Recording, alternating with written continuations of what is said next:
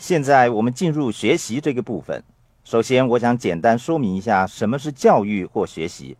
说到教育，大多数的人想到的是上学获取好的成绩。至于我说的学习，并不是这个意思。当然，传统教育是十分重要的。我认为学习是传统的教育加上现实的社会经验。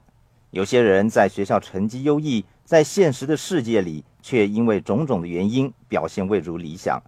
我们在这个课程的第一部分已经讨论过思考和教育的问题。